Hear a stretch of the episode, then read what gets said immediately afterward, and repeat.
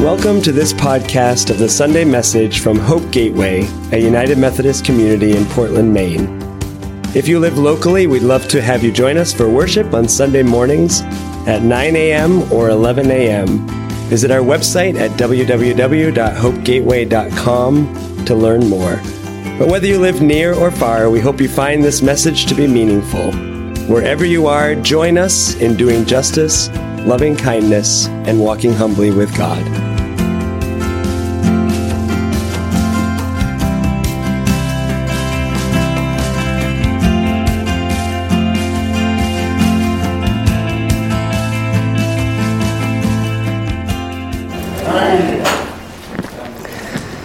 So, today I'm going to share a very different message than the one I was expecting to share today, different than the one that Sarah and I had sort of planned as we were putting together this worship series called The Gift of Simplicity. Um, over the past couple of weeks, we've been exploring simplicity, one of Hope Gateway's core values, and thinking together about what it means to um, live simply, both individually and in our community life together. Um, but this past week, Oh, and, and we've had some fun exploring that topic with things like, you know, the life-changing magic of tidying up with Marie Kondo, and last year's message, uh, last week's message, focusing on this radical idea of Jubilee. But this past week, um, some things happened in the United Methodist Church that I wanted to reflect on with you today. Um, from last Saturday until this past Tuesday, there was a, a four day global gathering of United Methodists in St. Louis. Now, usually we have this gathering that we call a general conference every four years, and the next one would be 2020. Um, but this was a special uh, called session of General Conference focusing on just one agenda item, and that was to try to answer this decades long question about whether we will be a fully inclusive church or not. So we're kind of setting aside the gift of simplicity a little bit today to really focus in on that. Before I jump into that, though, I just want to establish just a couple of quick ground rules, and really it just boils down to this that this is safe space. This is safe space, um, and that means that we have to work together to ensure that everybody is safe in this room and even when we leave this room in the, in the broader community. Um, remembering that we are a diverse group. We come from lots of different places, from different life experiences, different theological perspectives. So we're really uh, different, different, we're a diverse group remembering that it's okay to feel embarrassed or not to know things. It's uh, important to respect each other's opinions, although there is one caveat about that. And since I'm the one with the mic, I get to, to say what the caveat is. the caveat is we can respect each other's opinions and we can even disagree with one another as long as our disagreement doesn't deny the humanity of someone else or their right to exist or their right to be as fully welcome in this room as you are. You hear what I'm saying? Is that fair? Because if, if, our, if our disagreement about someone actually makes someone else feel unsafe, then we don't have safe space anymore. Okay? So that's the ground rule that I want to set. Um, remembering also that while I'm going to be reflecting on a particular topic, which is the United Methodist 47 year wrangling about, the, about human sexuality, we might think that that's an issue, an issue of human sexuality, but it's actually not an issue. It's about people, right? It's about people whom God loves, whom God has created in the image of God and gifted and blessed and called, and even people who are in this room. So it's really important uh, to carve out that safe space. So I'm going to share a few words to begin from, um, from Scripture, and I'm reading from Romans chapter 8. The Apostle Paul is writing this whole big long discourse about all kinds of different topics about Christian life, life, life of the life of followers of Jesus together. And then he says, So what are we going to say about these things? These things that Paul's talking about, I'm not going to delve into that, but we could just say, what, is, what are we to say about these things? He says, if God is for us, then who is against us? God didn't spare God's own Son, but gave him up for us all, won't God also freely give us all things with him? Who will bring a charge against God's elect people? It is God who acquits them. Who is going to convict them? It is Christ Jesus who died, even more who was raised and who is also at God's right side.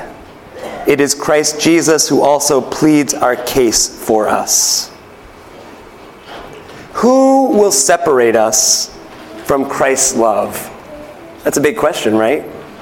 Who will separate us from Christ's love?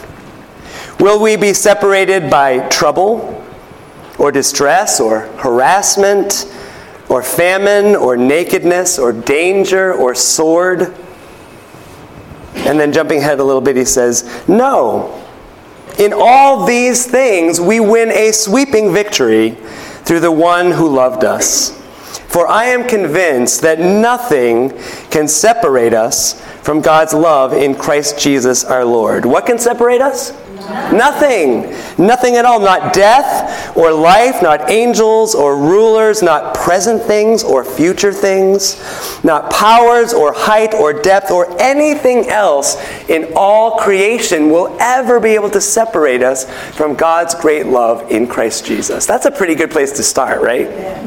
Beautiful, life giving words, and how easy it is for we human beings to mess this up, right?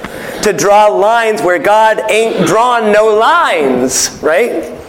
As if we have some kind of secret intelligence from God and we get to decide whom God loves. As if God's love is somehow rank ordered, right? And who's at the top?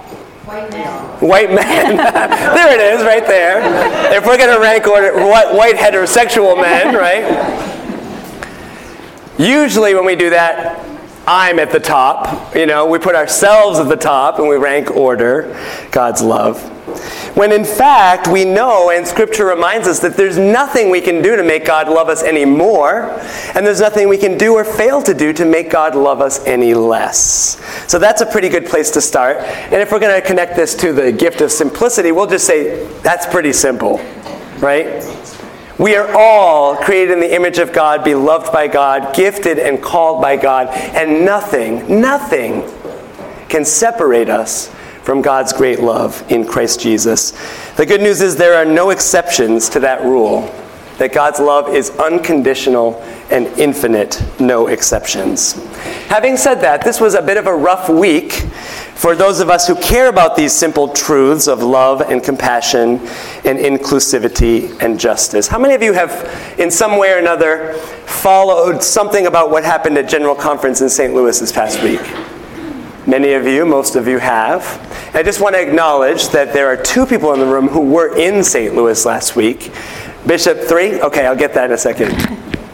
Bishop Cliff Ives. Oh, three. I'm sorry. sorry, Jane. Of course there were three. Cliff and Jane were both there. Cliff as a retired bishop, and I'm sure your perspective, you had your own very unique perspective, I'm sure, as a bishop and bishop's spouse. And then Ophelia was there as a staff member of Reconciling Ministries Network, which is our United Methodist um, organization that's really advocating and has been for a long, long time for a fully inclusive United Methodist Church. And you had your own unique experience as a staff member com- doing communications with RMN.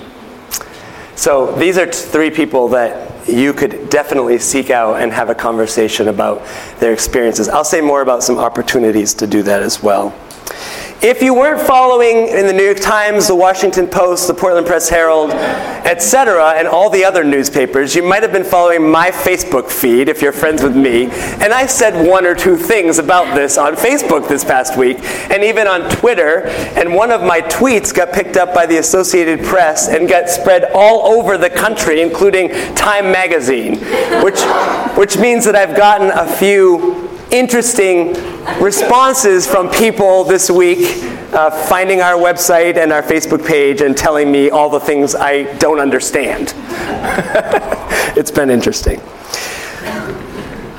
So that this past week, from Saturday to Tuesday, 864 delegates gathered in St. Louis, clergy, half clergy, and half laypersons from all around the world, wherever there is a United Methodist witness, to make some decisions at this special session of our General Conference. This question that they were discussing is a question that we have, as a denomination, been discussing since 1972. Now, I was two years old when that started. Many of you in this room weren't even born. How many of you weren't born in 1972? Which means the entire lifetime of these people in this room, we have been debating this issue. 47 years. In the time that I have, I'm not going to get into discussing the background of how we got to this special general conference or the details of various proposals that were debated in St. Louis or how these proposals came together or who supported which ones. All of these dynamics are interesting if you're interested in such things, but I'm not going to go kind of to that depth. What I want to share is that by Tuesday evening, when the general conference adjourned, by a vote margin of about 53% to 47%, the delegates voted to retain discriminatory anti LGBTQ policies that prohibit pastors from officiating at same sex marriages and exclude LGBTQ persons from being ordained.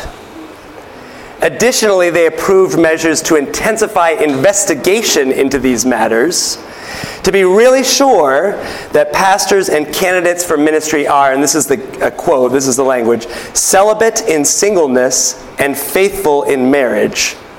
Although that's a standard that is only really, really applied to the LGBTQ community, not to heterosexuals. And then also to tighten up punitive accountability for pastors who may feel called by their conscience or by the Spirit to break these rules.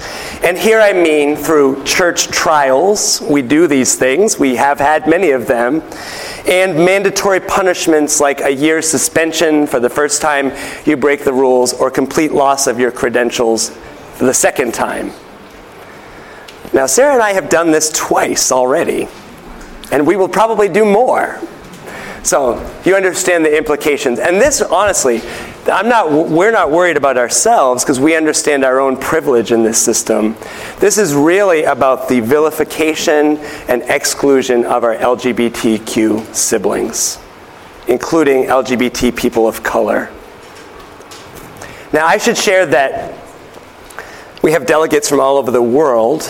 It's interesting that an estimated 66 to 70 percent of U.S. delegates voted against this kind of restrictive measure, uh, which means about 30% voted for it. Um, it's also interesting that the vote margin hasn't shifted much in many years. We're sort of at this impasse around 45 to 55%. And as the American culture gets more sort of open and affirming, also the American church is shrinking while the church in other parts of the world is growing, which means the shift in the number of delegates is shifting away from the United States. So these are just some interesting dynamics. Um, those are interesting, but the fact is the decision is the decision. And regardless of how the votes fall out, we all have to live with the implications uh, the same. There's also some things about whether some of this stuff that was passed can actually be implemented, whether it violates some of our constitutional um, documents of the United Methodist. Church. All these things will shake out. So it is. Um, it's far too early to say definitively what will happen within the United Methodist Church as a denomination, um, but we do want to say this clearly and with no ambiguity that we decry the harm that the United Methodist Church has done in denying the full humanity and sacred worth of LGBT persons. Exclusion and discrimination are forms of violence that wound the body of Christ and do harm to people whom God has created and loved and gifted and called. Hard stop. This is unacceptable and we stand in opposition and defiance. I should share that this person in the blue jacket is one of Cliff's colleagues, that is Bishop Karen Oliveto, who serves the Rocky Mountain Conference and Mountain Sky Conference. Um, she is a married lesbian bishop. So you can imagine how challenging. There are hundreds and hundreds of gay and lesbian pastors and one out gay bishop. So this is not, you know, understand that this is very complex. It's not like um, there's a lot of differing perspectives. We're not of one mind around this issue. As we have said on multiple occasions, this question for Hope Gateway has already been answered. We decided long ago that we would embody inclusiveness fully here in Portland, Maine. So, no matter nothing that happened in St. Louis this past week, no general conference pronouncements now or any time in the future, no restrictive, discriminatory policies or institutional statements will dissuade us from fully welcoming, embracing, affirming, and empowering our LGBTQ siblings. Inclusivity is one of Hope Gateway's core values. And more than that, it's part of our DNA. We would not be Hope Gateway if we didn't embody this kind of inclusion. We wouldn't be this church. This is who we are, right? So we are not dissuaded from that by anything that happened in St. Louis. Now, to those of you who are consider yourselves members of the LGBTQ community, our friends, our neighbors, our siblings, and allies, those of you who love someone we say this You are a beloved child of God. You are created in the image of God and loved infinitely by God. We affirm you, we love you, and we welcome you unconditionally. Your gifts, your love, your heart, your hands, your hopes, and your faith are needed by us and by the world. Period. Amen? Amen? The truth is that people have often, Christians and Methodists, have often been on the wrong side of history. Over the years, again, that was perfect timing. Over the years, again and again, we have used the Bible as a weapon to reinforce unjust, unloving, and frankly, unchristian ideas. You know, for a very long time, Christians, Methodists included, used the Bible to justify slavery. Methodist pastors were known to own slaves. This came to a head when a Methodist bishop through marriage, inherited slaves. And in 1845, this issue split the Methodist Church in two the Methodist Church North and South. And that lasted for 94 years until the issue of slavery was resolved and there was reunification. We look back now and we wonder how could they be so misguided, right? We have often been on the wrong side of history. Christians, Methodists included, have used the Bible to justify forcing women to be silent and second class citizens. The Bible has also been used to promote the liberation of women. The Bible has been used to support segregation and to support desegregation. Do you see the danger of this? If you go way back, the Bible was used to silence those who insisted the earth was round and that the earth is one of several planets revolving around the sun. Because no, if you read Genesis 1, clearly the earth is flat. And clearly the sun revolves around the earth, right? And not just silence, but to put to death people who dared to speak out scientific truth. So, what's the point here? Somebody name it. Don't trust what you think. Don't trust what you think. I mean, here's the thing oftentimes, it isn't so much what we read in the Bible, it's what we're looking for in the Bible, right? We take our own prejudices, prejudices and discriminations and we find justification for them in the, in the Bible. And guess what? We can. We can find it. So just saying the Bible says it, I believe it, and that settles it is not good enough. We have to have tools to interpret the Bible. And the fact is that God continues to reveal new truths to us as we have the capacity to understand them.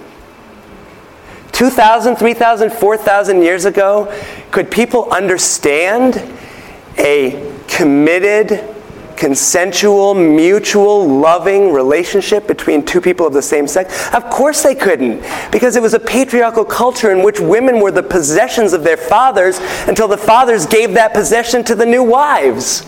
How could they understand anything different than that arrangement? But thank God, God has continued to reveal new truths to us as we have the capacity to understand them. Otherwise, we would still live in a flat earth world, right? We would. This is complex. Rather than saying, What does the Bible say? what if we said, What is Christ like? And use Jesus as the lens through which we read the Bible, right?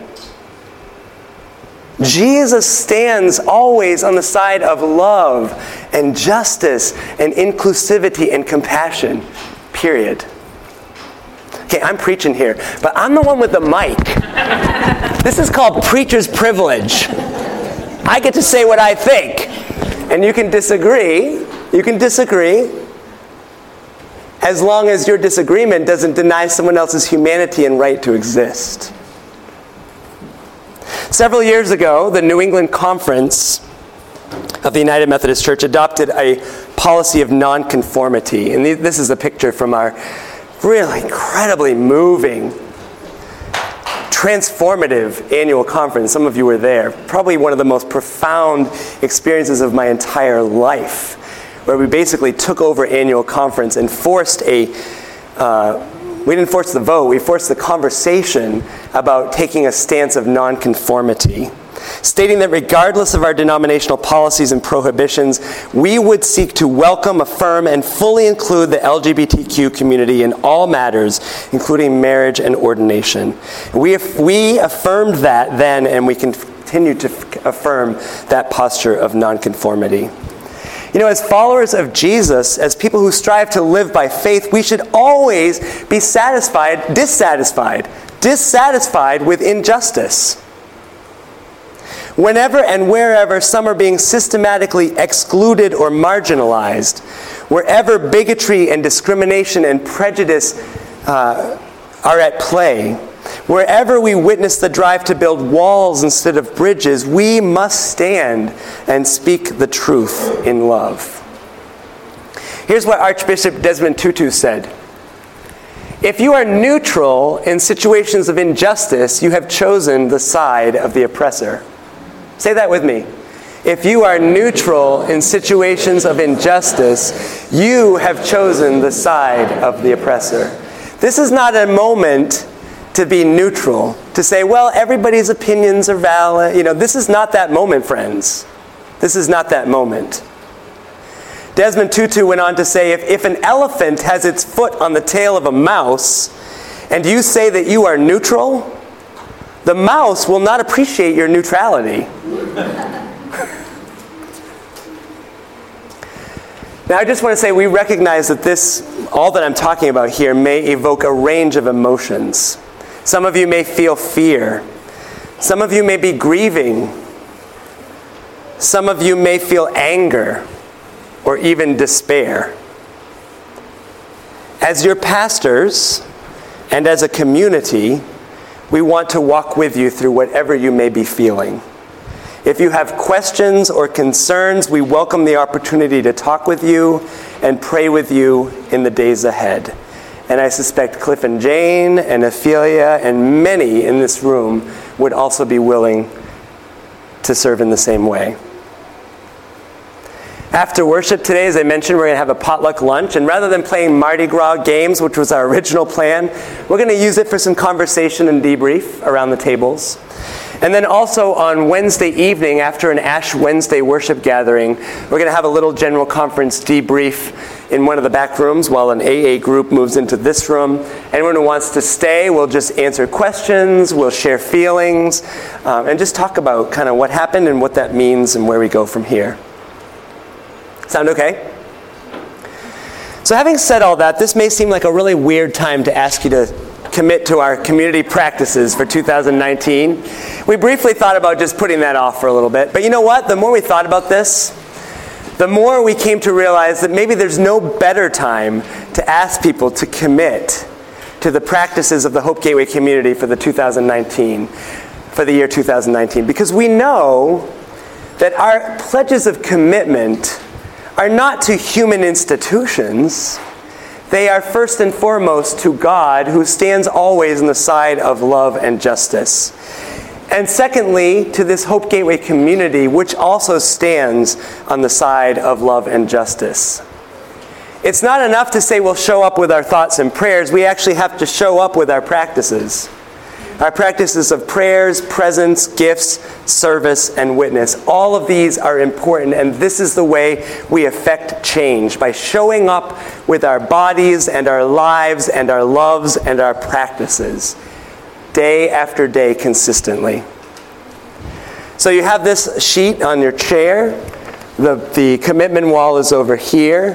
There's no pressure whatsoever. If you feel called to make this commitment today, we want to invite you to grab one of the markers on the ledge there and sign that wall maybe after you receive communion. If you don't want to do that, that's perfectly fine. If you feel like, I did this before, I don't need to do this again, that's okay also. This is our alternative version of membership. We, or if you're ready next week or the week after, exactly. Um, but this is the way we approach membership rather than, you know, you become a member once and 50 years later you're still a member whether you ever come to worship or not. This is the way we do it. It's just approaching it one year at a time. So we invite you. Yes? I'd like for the congregation to join me in a collective amen what you said today. Okay. Amen. Except I'm not quite finished.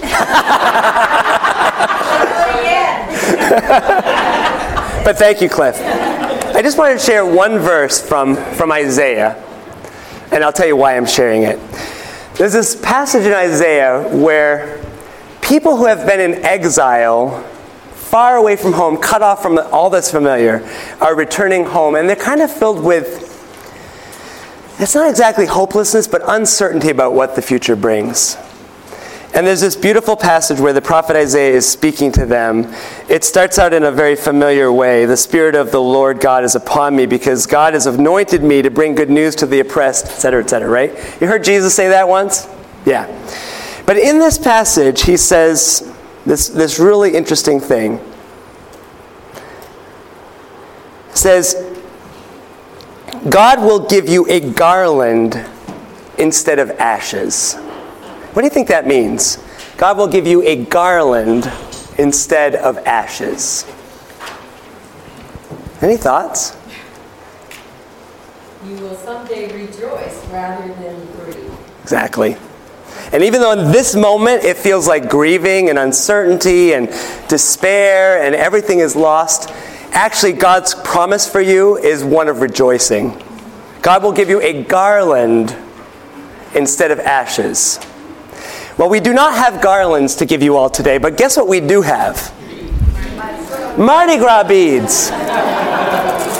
So, what we're going to do when you come forward to receive communion today is uh, Sarah and I are going to stand on, on either side, and after you've received communion, we're going to give you a garland instead of ashes with the words, You are a beloved child of God. Okay? If you don't want to receive that, you don't have to, but that's our gift to you. And then if you want to sign, you're welcome to sign. I'm going to end with some more, some final words from Desmond Tutu. Here's what he said. Somebody read, somebody read this, there's two screens. Somebody read this first one. All are welcome. Black, white, red, yellow, rich, poor, educated, not educated male, female, gay, straight, all, all, all. We all belong to this family, this human family, God's family. And let's read this one together. We are made for goodness. We are made for love. We are made for friendliness. We are made for togetherness. We are made for all of the beautiful things that you and I know. We are made to tell the world that there are no outsiders. May this be our prayer, and may we be the answer to our prayer. Amen? Amen. Amen.